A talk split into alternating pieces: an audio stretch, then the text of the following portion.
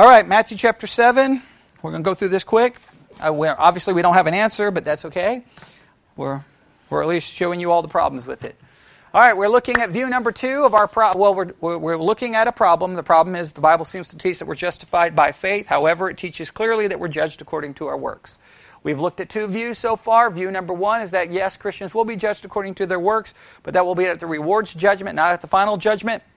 Therefore, we need no evidence. We don't need anything of our justification because the final evidence for our justification is what Christ did, not what we can do, will do, possibly do, or didn't do has everything to do with rewards, not our justification or our salvation.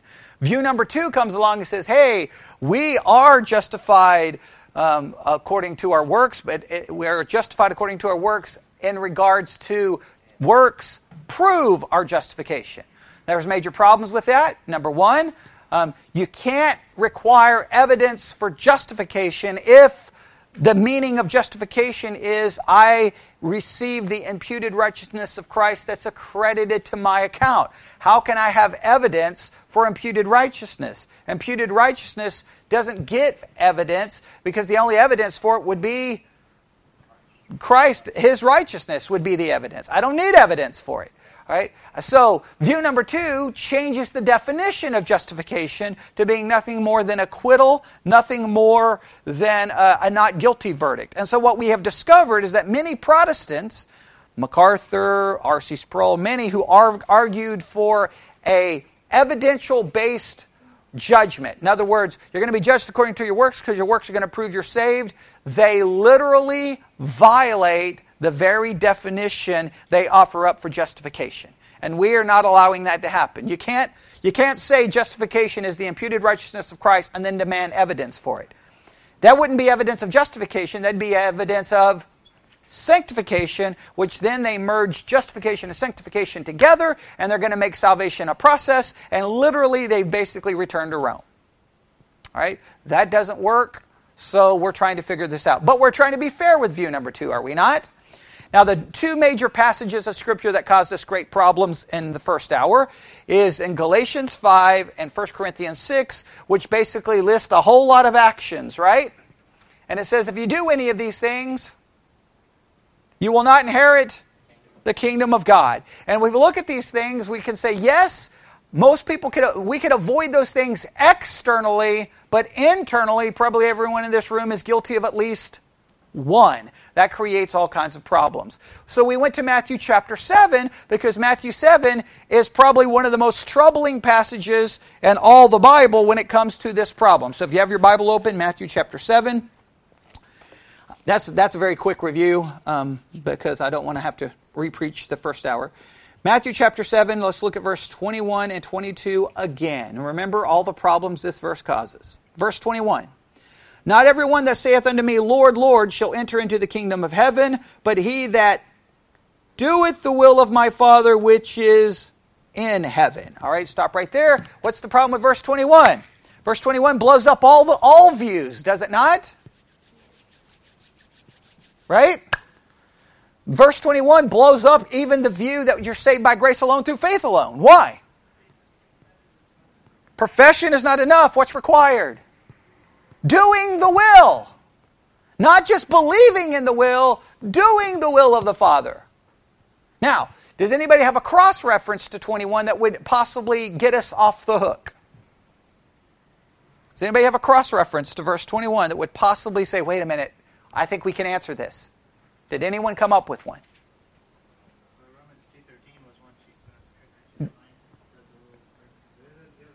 No, it doesn't. Okay. Yeah, Romans 2:13 would not help you. What does Romans 2:13 say?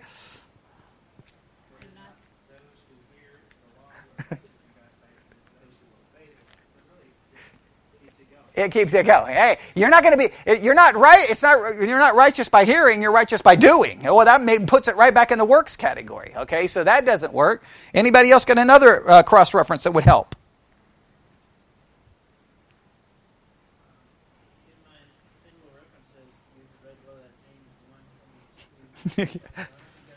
yeah, I don't think that's going to help. Yeah. Maybe got a cross reference. It just magically gets us off the hook.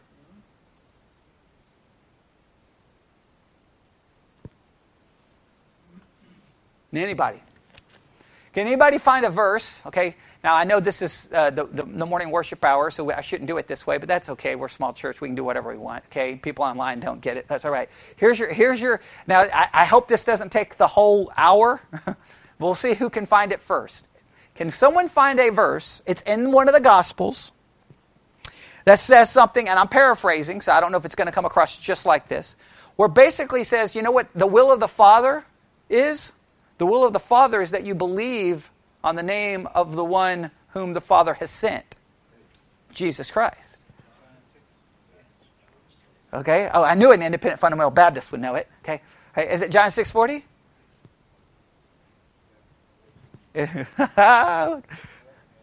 you always know the church backgrounds when people which verses they know. Okay. Is it uh, John chapter 6? Oh, I'm in Luke. I was like, that makes absolutely no sense, man. Okay, all right. Okay. I was like, what are you talking about? Okay. John chapter 6. We'll go to verse, uh, we'll go to first verse 35. We'll put it in context. John 6, 35. And Jesus said unto them, I am the bread of life. He that cometh to me shall never hunger, and he that believeth on me shall never thirst. All right? That's speaking of coming and believing, correct? Everybody agree? Everybody say amen, because that's the ver- two words used. Okay, right? Verse 36. But I said unto you that you, uh, but I said unto you that ye also have seen me and believe not. All that the Father giveth me shall come to me, and him that cometh to me I will in no wise cast out. For I come down from heaven not to do mine own will, but the will of him that sent me. And this is the Father's will which hath sent me, that all which hath given me I should lose nothing, but shall rise it up again the last day. And this is the will of him that sent me, that everyone which seeth the Son and believe on, on him may have everlasting life, and I will raise him up the last day. Now, that's not as, as perfect as we, we may want it, but it comes close to making an argument that what is the will of the Father? To believe on to believe on Jesus Christ. So if we take that now, I'm not saying this is a good cross reference, okay? Remember, cross referencing is a dangerous game, right? Because we take passages that may not be related, we link them together in order to prove a theological point. Does everybody see how the game is played? Okay, but if we take this concept, and I, there may be some other verses that take the concept further. I'm, I'm, not thinking this is the one that was first came to my mind. But uh, let's take this. Let's go back to Matthew 7. Let's play that game.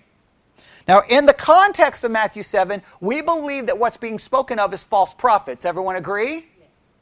Now, if they're false prophets, what would be the basis, the very basis of the ground of them being a false prophet? They clearly don't believe in the what? They're a false prophet that don't believe in Christ. They believe something false about God or something about Christ. That makes them a false prophet. You're not a false prophet just because you do something wrong. You can do something wrong and still be a true prophet. It's the fact that you preach and believe something that is false. Most likely in this context, these false prophets would be people who do what? In the context of Matthew, false prophets would be those who proclaim that Jesus is not Messiah, the Son of God. Would that be, make the most sense? Yes? Right? So if we put that back in its context, now let's read verse 21 that way. Not everyone that saith unto me, Lord, Lord, shall enter into the kingdom of heaven, but he that, that doeth the will of the Father which is in heaven. And that will would be believe on Jesus Christ. So these are people who have not truly put their faith in Christ. As a false prophet. Does everybody agree? I'm not saying that's the right interpretation. I'm offering it up as a, pl- a possible one. Yes? Verse 22 Many will say to me in that day, Lord, Lord. Now, I know the Lord, Lord seems like that it's a profession, but it's not a profession, it's a, it's a theologically erroneous profession. Does that make sense? Yes? For example, if we go back to the early church, the Arians would have said, Lord, Lord. They just didn't believe he was of the same essence of the Father. He believed he was the first created being. They'd be false prophets. Agreed? All right. Mormons may say, Lord, Lord. Jehovah's Witnesses may say, Lord, Lord. Oneness Pentecostals may say, Lord, Lord. They all have a wrong Jesus and a wrong God. Yes? Okay. Um, they may do all kinds of wonderful religious acts. So, this, make sure, if we interpret Matthew 7 as only pertaining to false prophets, then the, the verses leading before about fruit, what would be the fruit that would be judged? Not fruit of action, but fruit of what? Belief. In other words, what would be the fruit? Theological fruit, not action. Okay?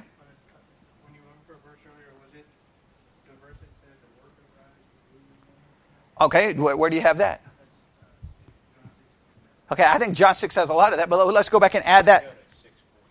Okay, okay well, let's go back to John 6. John 6 all over the place may be the, the key chapter for this. But yeah, we can add we can add some to it if we need to.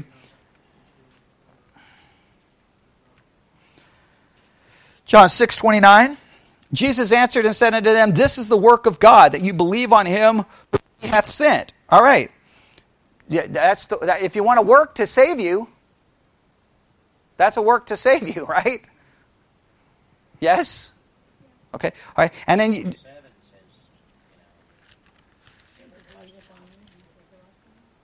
Yeah, in verse 47, verily I say unto you, he that believeth on me hath everlasting life. Right. Okay, so that if you put all that together, what is the will of the Father? Believe in the Son. What is the work of God? Believe on His Son. And if you believe on His Son, you have everlasting life. Okay, so that, that, and make sure we understand this, then the evidence of one's justification would be what? Belief. Right, okay? But in Matthew 7, what I'm trying to argue is Matthew 7, remember I said it blows up almost every theory? And the only way to fix it from blowing up every theory is we need a new interpretation of Matthew 7. And so I am arguing Matthew 7 in its context. We can't take it out of its context and start applying it to everyone. Hey, by your fruits, I'm going to know if you're saved.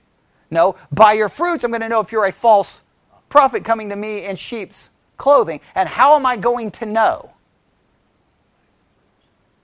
What fruit? What you believe, what you teach. It can't just be actions, right? They have all kinds of good actions. If I'm judging these men based off their actions, I'm going to think they're true prophets. Yes? But they don't do the will of the Father. Well, what will were they not doing? They were preaching, they were healing people, they were casting out demons. What will were they not following? To believe on Jesus. That has to be the way to interpret Matthew 7. That has to be. If we interpret it any other way, remember, if we interpret it any other way, what occurs? What happens?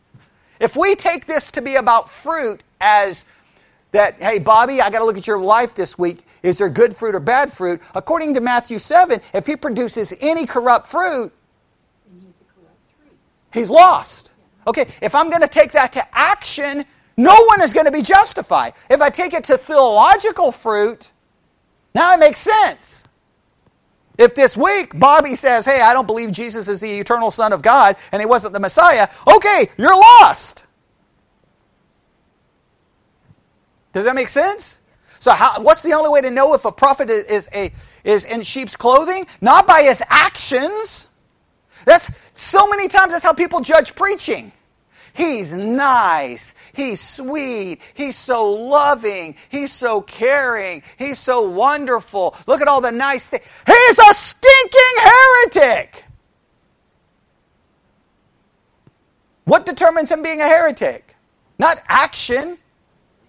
What he teaches and what he believes. What, what is he referring to in Matthew 7? False prophets. That's that, that's I don't how there's no other way to get at. If we if we do anything else with Matthew 7, we destroy our own any view that you're going to hold to about justification according to works. Matthew 7 will mess up every view you have unless we offer a counter interpretation. Does that make sense? Remember, when you hold to a doctrinal uh, belief, every verse, right, has to has to somehow correspond with your doctrinal belief. If you're going to say, if you're going to argue, I am saved by grace alone, through faith alone, because of Christ alone, I don't need any works, right? Well, this verse comes along and, make, and argues, well, wait a minute, Matthew 7 seems to argue, I got to do the will of the Father to be saved. Right? Matthew 7 21. All right, that would require works.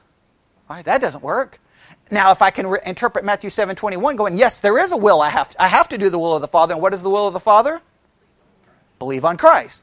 Boom. Okay, I'm good. I can still believe and saved by grace alone, through faith alone, because of Christ alone. If I believe Works is the evidence of my salvation, and the reason I'm going to be judged according to works is because works is going to prove I'm saved. Matthew 7:22 causes problems because they did all kinds of works and they were still not saved. So that would not work. What's the problem? Why were they lost in Matthew 7:22? There were false prophets who obviously rejected the teachings and, and, and, and the person of Christ. That's the only way to interpret this. Does that make sense? Okay. I'm not saying that's the best interpretation. I'm saying that if we don't do that, every view we come up with is destroyed by Matthew 7, 21 to 22. Does that, agree, does that happen? Does everybody understand? Okay. Uh-huh. Mm-hmm. In Jesus' name, yes. Okay, you judge them by their theological belief. Mormons preach in Jesus' name. Jehovah's Witnesses preach in Jesus' name. But we would say that they're theologically wrong because they don't believe in the right Jesus the right way. Does that make sense? Yes. And that's why I think that, because clearly what's the first thing they go after is they prophesied in thy name. And what's the context?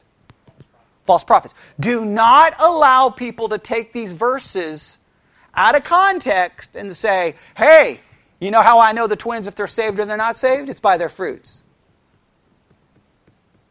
Well, I could probably prove they're lost. And then she could turn around, or both of them, and turn around and prove that I'm lost. This fruit has to be different than, than the way we, we, have interpreted. We've all interpreted it that way, right? Because we ripped it out of its immediate context. Okay, does that make sense? Okay, so that, that, that takes care of one ma- ma- major passage. What are the other two passages that we still don't have a good answer for? 1 Corinthians 6 and Galatians 5, which seems to argue what? If you do any of these things, you will not inherit the kingdom of God. We do not have a good interpretation for those. Everyone agree? So what are two what are two chapters we're still struggling with? Galatians 5, 1 Corinthians 6. Everybody got that? All right. Helpful? Okay. Now, I would like to continue. And I know you're saying, well, what's the answer for Galatians 5? I don't have an answer for Galatians 5 and 1 Corinthians 6. I don't. Because those seem to argue for an evidential argument. The only problem is, I could argue that we've all violated those all the time. So we'd have to do another thing. All right, so this is what we're going to do. We're going to introduce view number three. Okay? Sounds good? All right. Oh boy. Here we go. Here's view number three. Everybody ready? Any questions? Any que- Everybody feel uh, like they got view two at least understood? And we got two passages where we're not able to understand. Agree? Yes? Would we agree 1 Corinthians 5 and 1 Corinthians or 1 Corinthians 1 Corinthians 6 and Galatians 5? Would we agree that those passages cause problems for both views that we've looked at so far? Yes. Right? Why do they why do they have problems for the first view? First view argues you don't need any works. These passages seem to argue that you can do certain things and not be saved. Why do they cause problems for the second view? They seem to argue for the second view, do they not? Hey, works are evidence, what's the problem? Wait a minute. Woe is me because we've all, unless we do what with those two passages? Reduce it to external action only. And even if you reduce it to external action, everyone here believes that someone could commit one of those lists, listed and still be saved. So what does most Protestants do with it? It's not a one-time act. It's not a two-time act. It's the that you this is a lifestyle. Well, that's how do you judge a lifestyle? Like, you know, all right, I, I've been a Christian for 30 years. I believe I've only got 20 years left. So 30, 30 is more than 20, right? So for the next 20, I'm in Vegas, baby. I'm gone. See y'all later. I got, I got 30 good, 20. If I just do live 20 in absolute debauchery in Vegas, am I still saved? Because my lifestyle more known by my good? Y'all say, well, that's kind of a stupid way to look at it. Well, I mean, if you're going to make it an argument that it's your lifestyle, all I got to need is more of a lifestyle that proved that it was good, right? Or you say, well, no, you have to do the, the 20 has to come first and then the 30 has to come later. Okay, oh, man, I wasted 20 good years I could have had in Vegas and I blew them, okay? Right? right so does that, and people say, well, no, you would never think that way. But you got to ask those kinds of questions. So we don't have any good answers there, but We'll have to see what to do. I wish we could come with an alternative interpretation of those. They're not as easy to, to reinterpret as Matthew 7 was. Matthew 7 was because we had a context. Does that make sense? Galatians and Corinthians is hard because who was he talking to? Believers. yeah, that's a problem. All right, here we go. Here's view number three. You ready to be so absolute confused? You're not even going to know what to do, right? Do, uh, how, how far have you read in the book, Sarah? Okay, all right. Okay, the title's already confusing enough? All right, here we go. You ready for review number three? Write this down. Justification by faith and judgment according to works. Hang on, me, I, I, I'm sorry, I'm missing half of my title. If Paul could believe both in justification by faith and judgment according to works, why should that be a problem for us?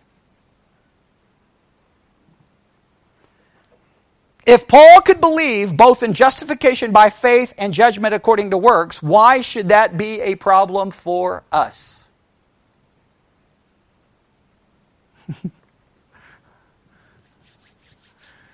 now you know what this is going. You know what this where this view is leading, right? That, anybody can tell me where this view is headed? Nope. This view is going to lead to this. Paul teaches both. There's no way to reconcile it? We teach both. This is going to be a, an, an, an answer. This is going to be a non answer answer. Right? This, this, this literally is going to sound like a philosophy class, okay?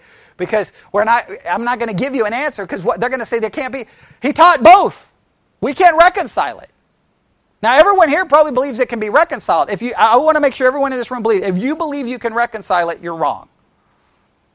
This is un, this is not rec- there's no way to reconcile. I got 900 verses that seem to say, "Hey, I'm saved by grace alone," and I got all these verses that say, "Hey, if you do this, you don't do, you got to do this, you got to do this. If you don't do this, you don't do this. You're not going to be saved. You do this, you you know you got to." Well, how many verses about works? Just the judgment verses alone create enough problems. Yeah. All right? Hey, I mean, Jesus was very clear. Those who do good get to go where? Those who do bad go where? All right. I mean, if Jesus himself said it, you're like, well, he didn't really mean it. Well, you go tell Jesus what he meant. Okay. I'm not really. In, I don't feel too comfortable about saying, hey, Jesus, you didn't really mean what you said. Okay. I, I just that just feels a little kind of. That's a little arrogant. Hey, God, you don't know what you're. It sounds like Peter, right? Hey, no, no, no, no, no, you're not going to die on a cross. And what, what happened when Peter told Jesus what he meant? Get behind me, Satan. So you probably want to take that advice to uh, ourselves. All right. Well, let's see where they go here. You ready? One of the most troubling problems in writing on the theology of the New Testament, or on the New Testament's teaching on a particular theme or issue, is that we quickly, quickly find there is no single or uniform theology. All right, if there's anything I can teach you so far in this lesson, is what I just read. Everyone needs to write that down. Let me read it again. One of the most troubling problems in writing on the theology of the New Testament or on the New Testament's teaching on a particular theme or issue is that we quickly find there is no single or uniform theology. Now, you, if you go to church, you don't believe that. If you study theology, you know that. why pastors preach garbage from the pulpit to make people think there is a uniform theology is because pastors are liars who don't want people to know the truth. They just want people to be comfortable so that they have big churches and nice salaries. Okay? But the reality is there is no uniform theology. It's all over the stinking place. It's all over the place. You're like, okay, wait a minute. I thought I was supposed to. Okay, wait, wait, wait. These verses, these verses. And so, what do you do when you preach? You just preach the verses that agree with the theology you're teaching. And then everyone sits in the pew going, hey, man, that was a great sermon. I love that sermon. It made me feel so good. Yeah, okay. Wonderful. And people who know theology are sitting in the pew going, what kind of kind of garbage is and that's why I never got along in churches. Okay, that's because I'm always like um, I got about 9,000 questions here, and then everybody be like, oh, just shut up and go away. Okay, we don't want your questions. Okay, yeah, you should see me when, when I was in like Sunday school classroom. Well, Sunday school teachers hated me. Yeah, hated me. I'd be like, I got 12 questions, and they're like, uh, I prepared this last night. Okay, well, you know, you probably, you, probably the wrong student for your Sunday school class, okay? Because I spent all week studying it because you tell me what we're going to be studying this week. To know, and I, and I want everyone, does everyone know how, how big a statement that is? There's no uniform theology. You know why?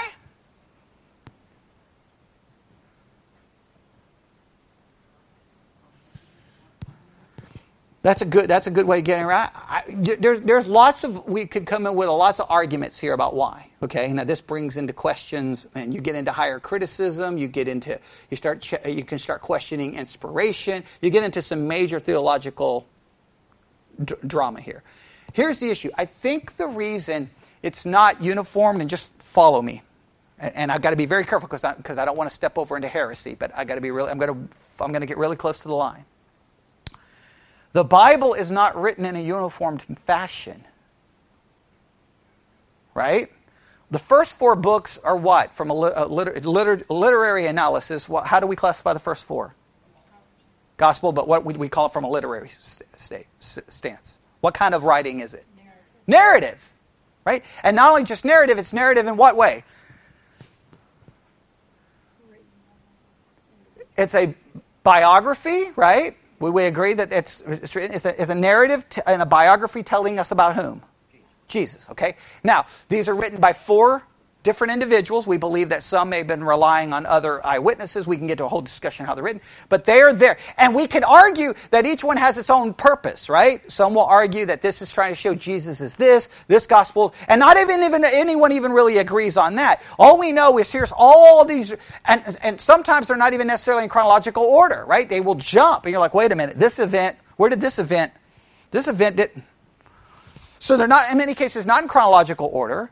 They don't all contain the same information, right? All right, so now you either have to get by a harmony of the gospel where you spend half your life going, okay, wait, this goes here, this goes, wait, that goes, no, that goes here, well, that goes, no, that goes, oh, I don't know where anything goes. Okay, and then, and then we have some, the issues that sometimes the narratives don't agree. How many people went to the tomb? Who went first? Right? Okay, these are issues. Now, the average church, you don't get the, those problems. They're just going to preach a little verse in Matthew, give you three points, you get to go home by noon. Okay? But what, what some, some of us are sitting there going, well, wait a minute. Uh, hey, that account over in Luke causes problems. Remember when we looked at the call of the disciples? Did they get called once or did they get called twice? Because we thought they left their nets the first time, but then we read later on that they were back at their nets, and then they seem to get called again. So did they leave their nets the first time and then go back and then get called a second time? Remember we read into those those are problems, right? So, so you start off with narrative, kind of teaching a biography, and clearly each writer has a purpose. The purpose in many cases not to give us everything Jesus did, and the purpose in many cases not to even give us in chronological order. They're giving us information to prove a greater theme. Right? Okay, I'm going to prove that Jesus is the Messiah. I'm going to prove that Jesus is the Son of God. Well, if they're only trying to prove Jesus is the Son of God, they're leaving out other information, right? John seems to be focused on his deity. I think Luke, that we argue, is focused on his humanity. Okay, well, okay, that, you see how that's not going to be uniformed because I'm not getting one voice with one purpose. I'm getting four voice, voices with four different purposes, and those purposes are not uniformed. Then I go into Acts. Now, what, what is Acts? It's history, right? Yes. Okay. And what's the history of? Early church. Now, this contains all kinds of information, right? And not only that, from a theological point, what else do we call Acts? A transitional book right because we're transition we're transitioning into a time of the apostles and now we have to argue now is what happened in acts is it standard for what happens today okay well it, it, is it giving me a uniformed view on how our church should operate i would say i hope not because i don't our church is not operating the way they operated all right you see, they're not uniformed then i then i go into what epistles now these are letters written to churches. And each church, there was a specific purpose. You see how it's not uniformed? In other words, it's not set out to give me a systematic theology. It's letters and, and histories written for specific purposes. You're not going to get a uniformed answer. If I go to a systematic theology, I don't have one, have one up here. Um, if, if I don't, don't believe I do. If I have a systematic theology, guess what? I open it up and go, oh, the scriptures. Now I'm going to get a uniform teaching on the scriptures. Christ. Okay, and it's going to be broken down. His humanity, his deity. Right? God. It's that's uniformed. It's not it's not uniform that way. Right? Give me the teaching of God. Now what am I going to require to try to get the teaching of God from the Bible? I got to go here. I got to go over here. It's not organized in any way, shape, or form. It's not in one book. I'm putting verses together that are written by different people, thousands of years separated. I'm going to Genesis, and if we believe Mosaic authorship of, of Genesis, okay, I got him saying things, hey, let us create man in our. Well, where did the plural come from? Okay, now do I get a verse that explains the plural? No! Never, nowhere. Right? So then I got to go, okay, wait a minute. Okay, so I got God now. What this Jesus? Is Jesus one of the R? You know, right? It's not uniformed. So people, the reason you believe it's uniformed is because you come to churches who try to pretend that it's uniformed. So when it comes to salvation by grace alone, through faith alone, you think it's uniformed. Believe in Jesus and you're saved. Okay, good. Now, later on, you'll hear you're judged according to works, and you're like, wait, wait, that doesn't make sense. Don't worry about it. It just proves you're saved. Okay, that makes sense. Until you start reading all these verses, you're like, wait a minute, these verses causes all kinds. Matthew 7 caused all kinds of problems for us, right?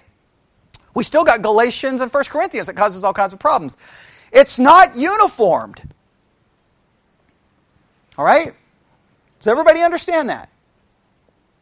You think it is, but it's not. That's how come it requires what? Study. And, and, and, and, and, and it doesn't appear James teaches something very different than Paul? You could argue Paul contradicts himself. All right, here we go. There are some basic essentials, of course the centrality of Christ, the call for faith, call for faith slash trust, for example. But when such basic essentials are elaborated or referred to different situations, the more diverse expressions of the teaching can quickly become difficult to hold together. Let me stop right there. That is what I told you, right? If we stay way back, like there's the truth, and we stay way back here, right? And here's how we stay here 30 minute sermons, don't ask too many questions three points in a prayer, and let's go home. Looks uniformed, looks all good, right? Looks so wonderful. But the minute you're like, you know what, I'm going to study. I'm going to study. I'm going to really study my Bible. I'm going to really. And you, you keep walking this way. And guess what happens to what looks so uniformed? It looks like the World Trade Center after 9 11. It's just in shambles. And you got this big wall of smoke coming out, and you start running the opposite direction. Like, let me get back here in my little small group. Just tell me it all makes sense. And that's what y'all want me to do sometimes. Just shut up and let, tell me it makes sense. Okay? It doesn't. And then you have to start picking through the ruins of, of, you know, it all come crumbled down. You're like, oh man, what do I do? I don't know what to do. None of this makes any sense. I'm so confused. What does he want? Okay, right? And that's, that's how y'all sound. Y'all just whine, like, I don't know what he wants. He's so confused. It makes no sense. Well, what do you want me to do? The building crumbled. I can't fix it. And I'm not the one who knocked it down. You're like, you're the one who drugged me to look at the ruins of the building. Okay, well, you got in the car. Don't blame me. Right? Now, he, he goes on, I made this point in my unity and diversity in the New Testament. Right? That's a book. Okay, I know all of you have read Unity and Diversity in the New Testament, and of course, you have it. And of course, no pastor is going to talk about the book from the pulpit. Okay, because, well, that would go against everything. He says, When I noted, this is what he noted in the book, that it was certainly possible uh, to abstract a core. I, I, don't want to get into a whole. I don't. I don't want to get too complicated here. Um, I'll, I'll try to simplify this. Yeah, I'm going to try my best here. It's, it's basically possible to put together a, a simple or a core idea, right? Uh, from different New Testament writings, uh, a core on which the New Testament writers would agree. Right? So, in other words, you, you, can, you can try to put something together that looks like, okay, this is the core elements of what the New Testament teaches, right? This is kind of done um, in every Bible college you go to, every seminary you go to. I've had to take it 9,000 times because for some weird reason, every school I go to, we won't accept that credit. Well, I've taken New Testament survey 8 billion times, but every time I have to take it, it's the same thing. Here's the basic survey, and it looks good from the basic core. Here's the basic core teaching. It looks good until you dig in and then it starts falling apart. All right. So he's going to argue that there, there's a basic core thing you can put together. All right. Um, he goes, uh, a core in which the New Testament writers would agree. But as soon as the core was elaborated in the different writings and expressed in reference to different particular situations, it becomes diverse. So at, at first you can say, here's the core teaching. But then once you start elaborating or taking that core teaching and trying to work it out, you're like, wait a minute. It's not so core, it's not so central, it's diverse. Does that make sense? That's what I say. From far away, it looks good. Up close, it looks broken. Wait, I'm, I'm, I'm kind of adding my own explanation there, right? An obvious case is the gospel for the Gentiles and the gospel for the circumcision, uh, as agreed in Galatians 2 9. The same gospel, yes, but it only takes the next paragraph, Galatians 2 11 through 16, to show that the question of how this gospel was understood and worked out was by no means agreed or an effective force for unity or unified mission. Let me make that very clear. If you read parts of Galatians, it's going to say the same gospel is for Jew and Gentile, and everybody says, Amen. However, how to work out that gospel, there wasn't unity and there was division, and it wasn't easy to figure out. Does that make sense? That's why Peter and Paul got into an argument, and I, I agree with Miss Gussler. It's hot in here. So I'm going to pass out and die here in a minute. Okay, all right. That's a little hyperbole, but not far. Okay. Okay, not, not too far, right? So, um, so everybody gets that basic idea. It always looks good, but when but you even see it in the Bible where you're like, hey, that's one gospel for Jew and Gentile. What's the problem? Well, it's obviously a big problem, right? They had to have an entire church council to figure out how to make it work, right? He goes on, I made a similar point in Theology of Paul the Apostle, another book he wrote. He, he obviously is continuing to make this point that there's, there's broken unity. It's not as, as unified as we think that it is. Uh, he says he, he made a similar point in reference to Paul's diverse metaphors of salvation. Paul uses many different metaphors for salvation. Well, when you start using metaphors for salvation, you just already know that it could be a problem, all right? The range of experiences that Paul referred to in his metaphors meant that no single metaphor was adequate to capture that range or indeed to express the depths of any particular experience. Metaphors, like liberation or reconciliation, can undoubtedly express aspects of the beginning or process of salvation. that's a key phrase there. Okay, okay, but hardly the whole of it. Paul could talk of his own experience as um, as an as an abortion of becoming uh, uh, uh, of becoming uh, the Corinthians' father through the gospel, of giving birth to the Galatians. He uses the imagery of adoption twice within a few verses. First, in connection with the beginning of Christian experience, and second, of its climax and the resurrection of the body. Becoming a Christian uh, can be likened to an engagement with Christ, or indeed to a marriage with Christ, or to being put to death with Christ. How can we hold those all together? In other words, if you go through Paul, he uses all kinds of metaphors, right? He gave birth to them. Then he gives the idea that something could happen to end it. He gives the idea of marriage to Christ, but you're supposed to die to self. There's all these metaphors used out the Bible. One metaphor by itself looks like a good sermon because you give it three points and you get out by 12. However, put that metaphor with this metaphor, and you're like, wait, I'm married with Christ, but I died. So, wait, how, what? Wait, I, am I'm, I'm supposed to die, but I'm supposed to walk. right? Okay. Wait, how does this work? Right? In other words, all these metaphors start having problems. How can we fit them all into a single coherent narrative? Listen carefully.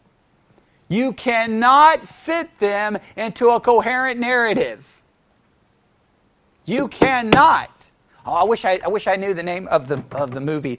Um, there's a movie, um, and it's it's used a lot of in, in film and film studies and, and talk about films. You watch the movie, right? And by the time the movie is over, you're so perplexed. You don't know what just happened. You're so confused. You're like, I am so lost here. I don't know what just happened. What just happened? And then it hopefully it will dawn on you before the movie ends.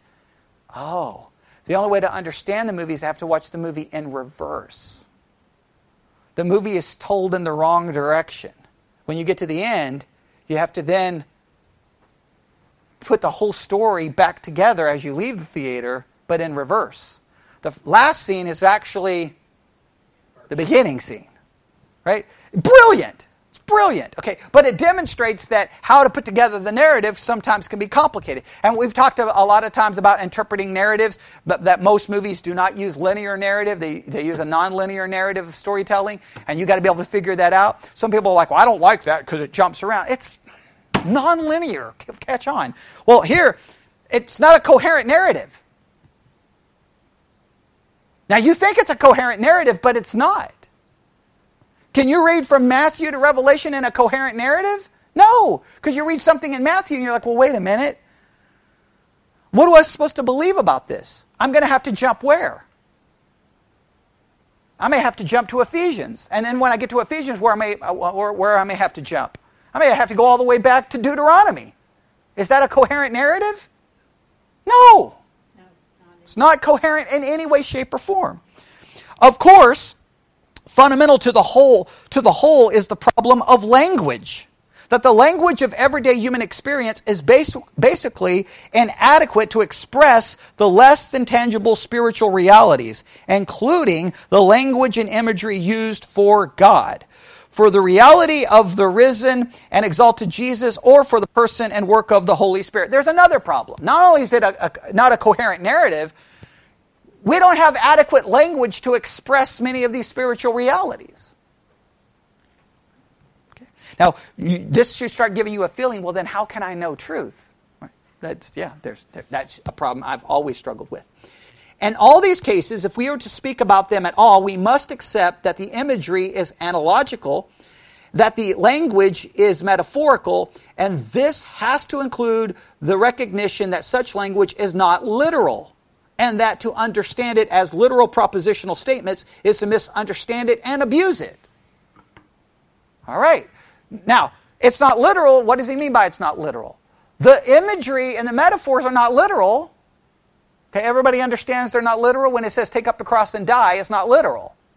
It's metaphorical. All right, so now I'm using metaphorical, non literal language, and I've got to somehow try to create a coherent narrative that makes sense. We all see, we've all been told how easy it is. Remember, this is why I completely, I, I, I pretty much uh, have reached the conclusion I no longer believe in the perspicuity of Scripture. I pretty much reject that. I, it's just garbage. It's not easy. And this is giving you an outline of all the problems with why it's not easy. And if it was so easy, we should be able to at least figure out justification by faith and judgment according to works, right? Nobody can obviously agree on it. Such language we can believe with confidence is uh, referential. It refers to actual realities, but it is elusive and it is elusive rather than straightforwardly descriptive. Any attempts to coordinate the metaphors into some kind of ordo salutis, uh, everybody know what that is? Order of salvation, right? Now please note, any attempt to coordinate the metaphors into some kind of order of salvation inevitably uses a model of rationality into which the metaphors do not readily fit. Now that's a massive statement. We've talked about the Ordo Salutis here. He's arguing you can't do it. The metaphors won't fit. Now, you know why it seems to work? Because we teach the Ordo Salutis by coming way over here and say, okay, guys, let's look at the Ordo Salutis. And let's only look at the Ordo Salutis. Let's not questioning anything else. The minute you take the Ordo Salutis and start reading the rest of the Bible, you're like, wait, wait, wait, wait, wait, wait, wait, I'm so confused. I'm so confused. There's an order here, right? There's there's foreknowledge. There's election, right? Okay. There's there's regeneration. You know, yeah. There's justification. Wait, how do? Wait. Now, if once I get into the rest of the Bible, the order seems to fall apart. That's his argument here, right? The amazing difficulty that so many Pauline commentators have experienced in trying to hold together his language of justification and participation in Christ well illustrates the blind spot here. All kinds of commentators have problems. Now, here's, the th- here's what drives me crazy the commentaries tell you there's a problem, pastors from the pulpit pretend there's not a problem. Now, I, I, I've got no nice things to say. Pastors who pretend there's not a problem, they are liars. There, there's, there's only three possibilities. Okay? They don't know. That means they're ignorant. And if they're ignorant, then what are they reading Monday, Tuesday, Wednesday, Thursday, Friday, Saturday? Because you think a pastor would be reading some commentaries. So I have a hard time believing in ignorance, right? Have a hard time believing that. That's will, willful ignorance. Okay? Or B, they know the difficulty, they know the problem, and they willingly cover it up. Or three, they are so arrogant, they think that none of those problems are really problems and they've got it figured out. None of that is good. Ignorance is not good. Covering it up is not good. Now, I know what you're thinking. I wish you would cover it up. Okay? No, you don't. Not if you want truth. Okay? And, and, and, you, and you probably wish, well, I wish you would just be more straightforward and give me an answer. No, you don't, because that would be arrogance on my part. I don't can't. If no commentary can figure it out, how can I figure it out? I know more than every. I know more than every church father, and I know more than every commentary. Aren't you glad you've picked this church? Okay, and you listen to some of the pastors preach on this, and that's how they come across. It's not that big a problem. It's no big deal. And I'm just screaming at my, you know, iPad, smashing it. What do you mean there's no problem? Yeah, I want to call those pastors. Who do you think you are? Now they're acting like you're just making it more complicated than it is. Okay. Well, I'll send everyone to your, your church to get your garbage answer that you gave in 34 minutes. Okay? Because we've been on it for now six years. But, you know, I, I just have a hard time with that. Amazing, since Paul himself seems to have found no difficulty in thinking together the two uh, to us divergent models of the salvation process held out in his gospel. Now, he's going to argue Paul obviously didn't seem to think there was a problem. I agree, Paul did not seem to think there was a problem. Everyone agree? All right. Now, wonderful that Paul's got it figured out. He had a couple of advantages I don't have. Right? A, he was taught by Jesus himself. I wasn't. Okay. B, he lived at a time where all these issues were being talked about. C, he was an actual apostle. And D, he wrote under the inspiration of the Holy Spirit. I'm missing out on all of those advantages. Okay? Despite all this, the history of Christianity has been repeat, has seen re- repeated attempts to draw us a coherent ordo salutis. The history of Christianity is trying to give us a, a coherent ordo salutis, an order of salvation. Now, this is what I say Christianity has tried to get us a coherent order of salvation. And in fact, it would be interesting right now. I won't do it. I would like to hand out a piece of paper and have you all write down the Ordo Salutis and see if anyone could even get it right. And if you can't, I want to make sure you understand this that you should be embarrassed. I mean, you're talking salvation. I mean, if you don't even know what to believe about salvation, your Christianity is pretty, pretty messed up, right? Ordo Salutis is pretty key, key important view, right? And we've talked, and, and don't act like, well, I was never taught. Okay. I've taught on the Ordo Salutis multiple times. Okay, multiple times. Okay. All right, here we go. And it's been talked about for 2,000 years, so it's not like it was hidden in a Vatican vault that you couldn't get to. Okay, you've had access to it for your whole Christian life. All right, here we go.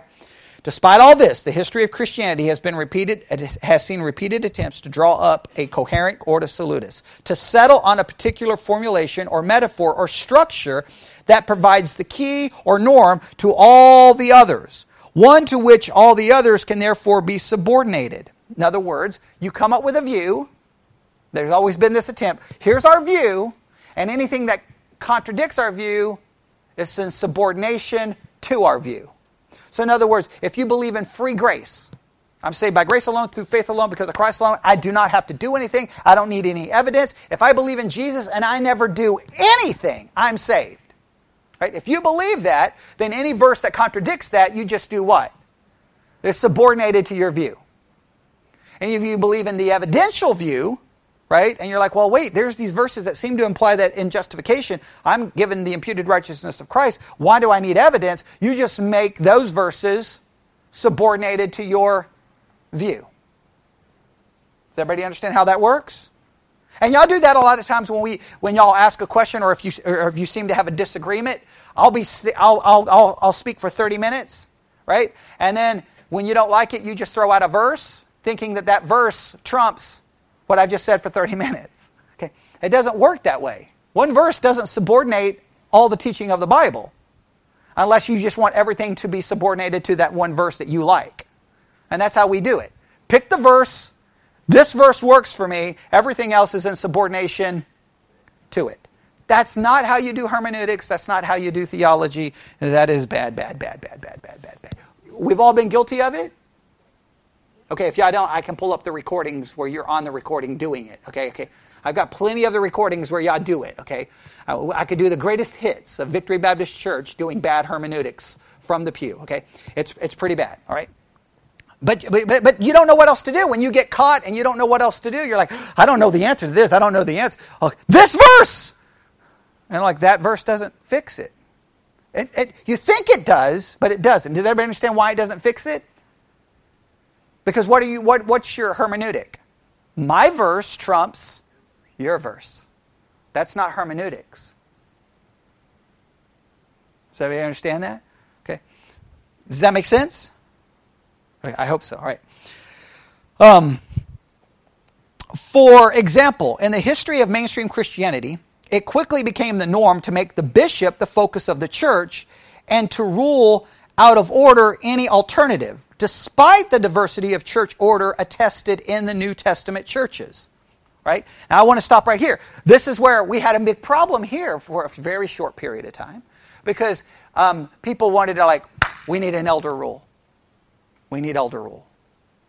Because they found some verses that say elder rule. We need elder rule. And I'm like, okay, we got 10 people. How many elders do we need?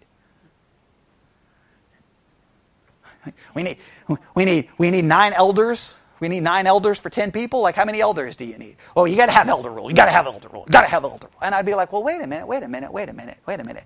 Does the Bible articulate exactly how this elder rule is supposed to work? How, how is it supposed to work? And what they really wanted, they didn't like me, and they wanted someone else to be elected. They wanted themselves to be elected as an elder so that they could correct me. Right? Which then would have only led to what? split, division between the elders and those who've been to elder led churches. What happens when the elders disagree? Church. Okay. Do what? Okay. Oh, that, it comes to the congregation?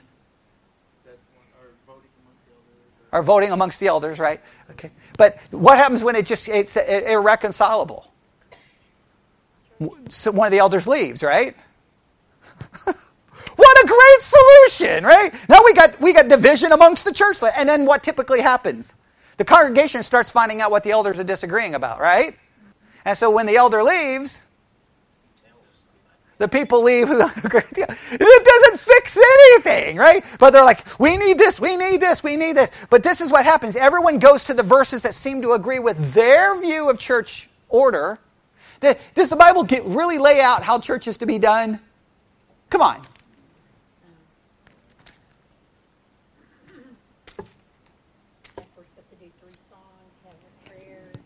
It doesn't, doesn't give us an order of service, right?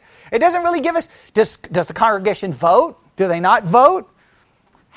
We don't really have that, right? Do we? Do you have a, a pastor in charge? Do I refer to myself as a bishop? Do we need a structure outside of, of this church to control that church? How does this work? This leads to lots of questions. There's lots of alternative ways of reading these ver- verses. And uh, Presbyterians like you need a presbytery. You got to have you know, well no you need a synod. No you need well Southern Baptists you have a denomination but all the churches are autonomous, right? And so some would argue that in the New Testament the churches are autonomous. You can make an argument for the autonomy of churches. I've had to debate both. Okay. But the point is, what do you do? You pick the verses that agree with your view, and then what do you do? Everything else is subordinate. Or again, notwithstanding, a verse like John chapter 3, verse 8. Look at John 3 8 real quick. We'll stop right here.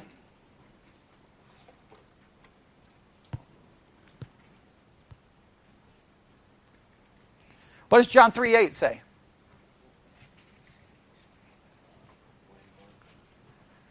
Speaking of the Holy Spirit, what does it say about the Holy Spirit?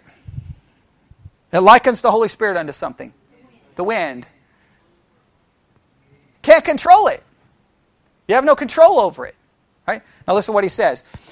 A verse like John 3 8 and the record of the Spirit's uncontrollability in Christianity's beginnings. The work of the Spirit was compressed into sacrament and Bible where it could be more easily controlled. The Spirit's functioning restrained by being neatly fitted into good order. Same thing happened, right? So we're like, well, the Spirit seems to just do what it's want. Well, we need an order to start. Now, is the order wrong? And some of the churches where the Spirit just flows around, guess what happens? Bobby may just stand up and start preaching. Diane may stand up and start preaching. Oh, we don't want that. Okay, right? Okay, okay. We, yeah. Joel, for crying out loud, could stand up and start preaching. We definitely don't want that. Okay. So so then we're like, well, that, that can't work. Well, what's John 3 8 say? Right? Is there a uniformed way of explaining to me what John 3, how John 3 8 should be interpreted? The answer is no. Everybody agree? Similarly, in Lutheranism, the metaphor of justification became the article by which the church stands or falls. Lutheranism says justification is the key article. If you get that wrong, the church falls. Does the Bible say that?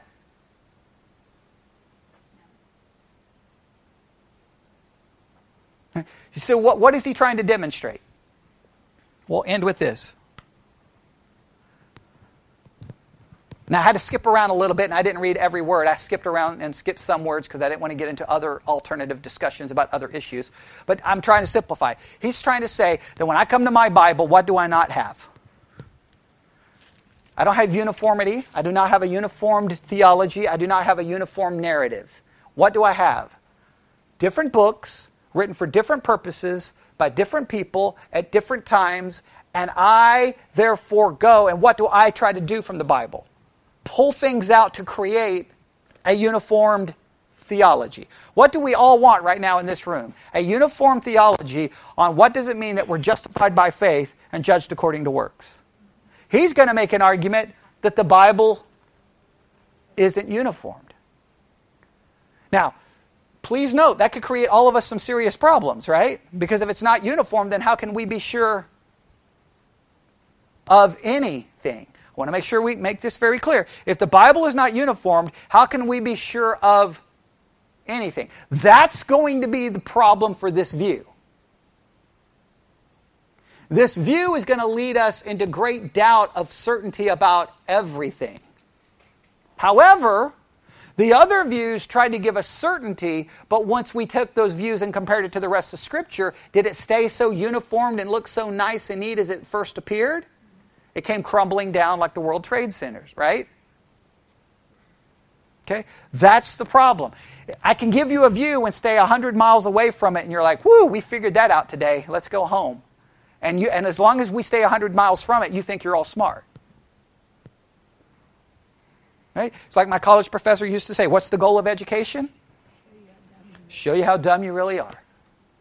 It's like if you came to my class to get your ego that you think you're smart, I'm going to do everything in my power to show you that you're an idiot. Why? Because education can't occur until you know how dumb you are. And for everything you learn, guess what you realize? For everything I've learned, I realize how much I didn't know. Every, every time I, that, that drives y'all, I know that drives y'all crazy, but every time I study the Bible, I come back going, mm, I thought I knew this, but I, did, I, did, I don't think we really knew this. And you're like, oh, I wish you'd just tell me what to believe. No, you don't. My job is to show you how much you don't know, and I do that every Sunday.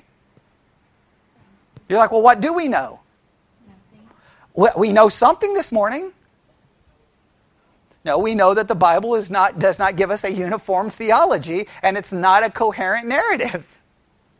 There we go. You just learned something. Now, next week, we may change that. Okay? But this week, no, there's no way to change that. There's no way to change that. Just read the Bible, and you, I mean, don't you realize? I mean, you're in Genesis, and you're like, well, I don't, understand. You got things happening. You're like, well, wait, were they judged according to the law? Well, they did that before the law of Moses. Does the law of Moses apply? How do we judge these people? Was, was it wrong to take a, a, a, the uh, Hagar from Egypt? Was it wrong? I mean, there was no law against adultery yet, right? Was it wrong? Was it not wrong? Is it coherent? No. It just tells us what happened. It doesn't even give us an interpretation. In fact, in some cases, people in the Old Testament do bad things and it doesn't even tell you that it was bad. You judge that it's bad because you're trying to create what in your mind? A coherent narrative. You're creating that in your mind. Because we like to do that. We, we, do that with, we do that with gossip. We hear a little bit of gossip about someone and we create a narrative in our mind about the gossip. Whoa, slow down. You got one piece of information and now you're stringing it all together. And you're just filling it all in, and in your mind it makes sense. And you're like, no, you took one piece of information about someone. We, we create narratives. And we do the same with Scripture. We'll see where they go with this tonight. All right. Here, let's pray. Lord, we come before you this morning. We are trying our best, Lord, to make it through these diff- difficult uh, solutions. And I pray that you help us continue to work, not grow weary. I pray that by the time we're done, we're going to be grateful for this study and we're going to at least have more understanding than we had before we started. We ask this in Jesus' name. And God's people said,